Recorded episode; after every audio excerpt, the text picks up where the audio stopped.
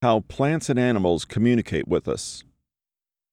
In a shaman's worldview, everything is energy, and for them, the word spirit and energy have the exact same meaning. If you look at things from this perspective, how do plants, animals, and insects communicate with us and each other? On an olfactory level, plants call out to us from a distance by their varied aromas that form the basis for many scents and perfumes that are attractive to humans often to the point of stimulating a resonance between lovers. Additionally, they are used as powerful tools in aromatherapies to induce recall, reinforce powerful emotion, or simply for the calming quality of their fragrances. When they affect us in these profound ways, it's because we resonate with them. On a visual level, we're often attracted to them by their stunning beauty, and we display them in our homes and businesses to brighten things up. It's a long held tradition to bring roses to a romantic partner to show love and as a traditional courting strategy. And we send flowers to commemorate special landmark human occasions like birth, marriage, and death. These visual and olfactory cues combine to attract pollinators and other synergistic interactions to spread seeds and enhance other survival strategies aided by other species. And this is only what we see in the frequency spectrums that we normally perceive. Who knows what might be happening in the spectrums that other species can perceive that we cannot? Similarly, in the vegetable kingdom, as shown in the complex interaction of the olfactory and taste receptors, these characteristics combine to help us identify what is healthy to ingest and aid us. On vision quests and in visionary states, particularly those encountered on strict shamanic plant diets centered around the ayahuasca brew. Subjects imbibe any number and combination of specialized plants to learn from the spirits of the plants by passing through physical, mental, and spiritual ordeals to prove that they are worthy of the gift of knowledge that the plant spirits have to give them. Each plant and animal has its own spirit, essence, or energy which can be characterized as its own unique personality, in the same way that ayahuasca is universally referred to as the mother. It is also the reason why North American Indians don't refer to animals as the bear or the coyote. They say bear or coyote as they consider them all to be manifesting the entire essence of their spirit in a grouped manner, similar to bees, ants, and other cooperative colonies and each one has its own unique energy signature that is treated with equal respect, such as the well known personality of Coyote the Trickster. When you ingest a particular plant or plants, especially in a specific environment while on a strict cleansing diet, their effects are strongly felt and enhanced, even more so the longer the diet is continued. During that time, Participants are subject to the energy field of that plant or plants, which all interact with each other and our bodies and minds in different ways. The combination of the diet, environment, the plants, and other elements affect our brainwave activities and physiologies in a myriad of mysterious ways on physical, psychological, and spiritual levels that we can scarcely comprehend, much less study in any traditional, objective, scientific way. The best way to study them is from the outside in, through the subjective perceptions they produce in experiences that often transpire on deep, non rational levels of resonance and synchronization with the plants as transmitters in the position of orchestra conductors, and the subjects as receivers, communicating in ways that defy logic and articulation. An ayahuasca ceremony is characterized as an individual healing experience in a group setting, with much anecdotal evidence supporting sporadic telepathic experiences among participants. The healing circle is referred to as a container to safely hold the energy it generates and attracts so that the participants can be protected while in the vulnerable state necessary for healing. If a group of people all sat around with their own radios, each tuned to the same station, listening to the same song, all of the radios would be playing the same music as one, in sync, If all of the participants in the healing circle tuned in and resonated at the same frequency or frequencies, there's no reason why they would not have similar shared telepathic events. This learned ability to subject themselves to these diverse natural energies to surrender and discover what mysteries they may reveal put shamans in the humbling position of being subject to their plant teachers as the conductor transmitters, in spite of the physical or psychological discomfort they may have in the process.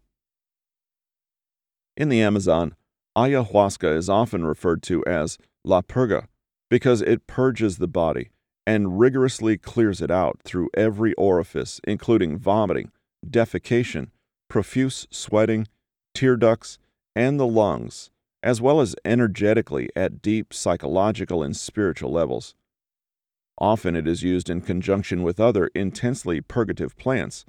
along with the restricted diet referred to as the dieta, consisting of boiled rice, oatmeal or quinoa, baked or boiled unripe bananas, and chicken or fish once a day or less, combined with a pitcher a day of a helper plant or plants. There's no salt, no soap, shampoo, toothpaste, scents, or additions of any kind, and no sex. In addition to the deep inner purification, other plants are used for daily plant baths to physically and energetically wash away the toxins and energies that are released in the process. All of these restrictions enhance the cleansing process over the extended time of the dieta, which dates back to prehistory. As time passes, subjects lose their telltale human scents, particularly pheromones, hormones, and other secretions that jaguars and other animals with a highly refined sense of smell can detect, making the hunters virtually invisible to them and their primary sensory modalities. The constant refined ingestions and plant baths result in the subject not only smelling like the jungle, but they become the jungle, giving them a distinct hunting advantage. These intense practices fine tune the subject's own senses, bringing great clarity and a highly refined perception of their immediate reality, further adding to their hunting advantage. Aside from the intensified state of awareness that comes from this extreme purification, which historically prepared them for hunts, battles, or other challenges, their conscious awareness of their field of perception expands at inner and outer levels, making them psychologically and mentally clear for the task at hand. These hard won physical and perceptual enhancements bring deep inner shifts from the resonance that comes from being sympathetic to and in sync with the plant spirits and the energies they manifest. One of the intriguing results of this immersion into what shamans characterize as the spirit world is the agreed upon encompassing energetic field that opens up the ability to not only commune with the plants and the distinctive energies of their unique spirits and personalities, but also to the distinctive energies and personalities of the animal kingdom. This phenomenon is reinforced by widespread reports from ayahuasca drinkers of directly experiencing and communing with or being possessed by specific animal energies that are common to the ayahuasca experience, regardless of whether they are in the jungle or in a major North American city. Among the numerous totems claimed by participants, or which they say actually choose them, the most common are condors, jaguars, and snakes, which have a deeper meaning going all the way back to prehistoric creatures. Those experiencing these energies or spirits often roar and growl through no volition of their own, like jaguars, flap their legs like wings, or feel their bodies swaying, seemingly of its own accord, to distinctive serpentine movements. Other animals and insects, like hummingbirds, butterflies, dragonflies, dolphins, and other aquatic totems can play big parts as well. This phenomenon, with its roars, wing flapping, and other indicators that an animal's spirit is present or possessing its host, forms the core of shape shifting mythologies, where shamans reportedly have the ability to change their form into that of their familiar animal totems.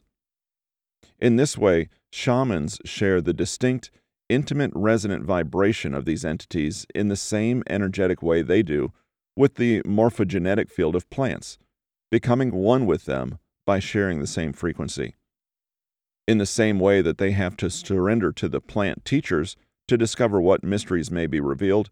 shamans must humble themselves to their animal familiars as the conductor transmitters of their experience. In the lore of the jungle, by sharing in the vibratory field of the animal's spirit energy, in a state of surrender on that entity's terms, that animal learns from the human by seeing things through human eyes, while the human learns other modes of perception from seeing things through the animal's eyes.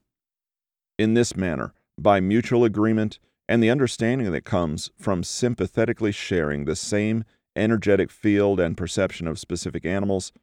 combined with the invisibility that comes from the physical purification that makes the hunters virtually invisible to the primary sensory modalities of their prey,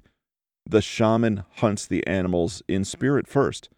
then follows through what has happened in the spirit world, in the physical world, in the actual physical hunt, aided by his cultivated invisibility. This learned ability of shamans to tune into and commune with these diverse plant and animal energies that we all share the world with allows them to experience them in a direct, definitive, and subjective manner that helps them understand other perspectives.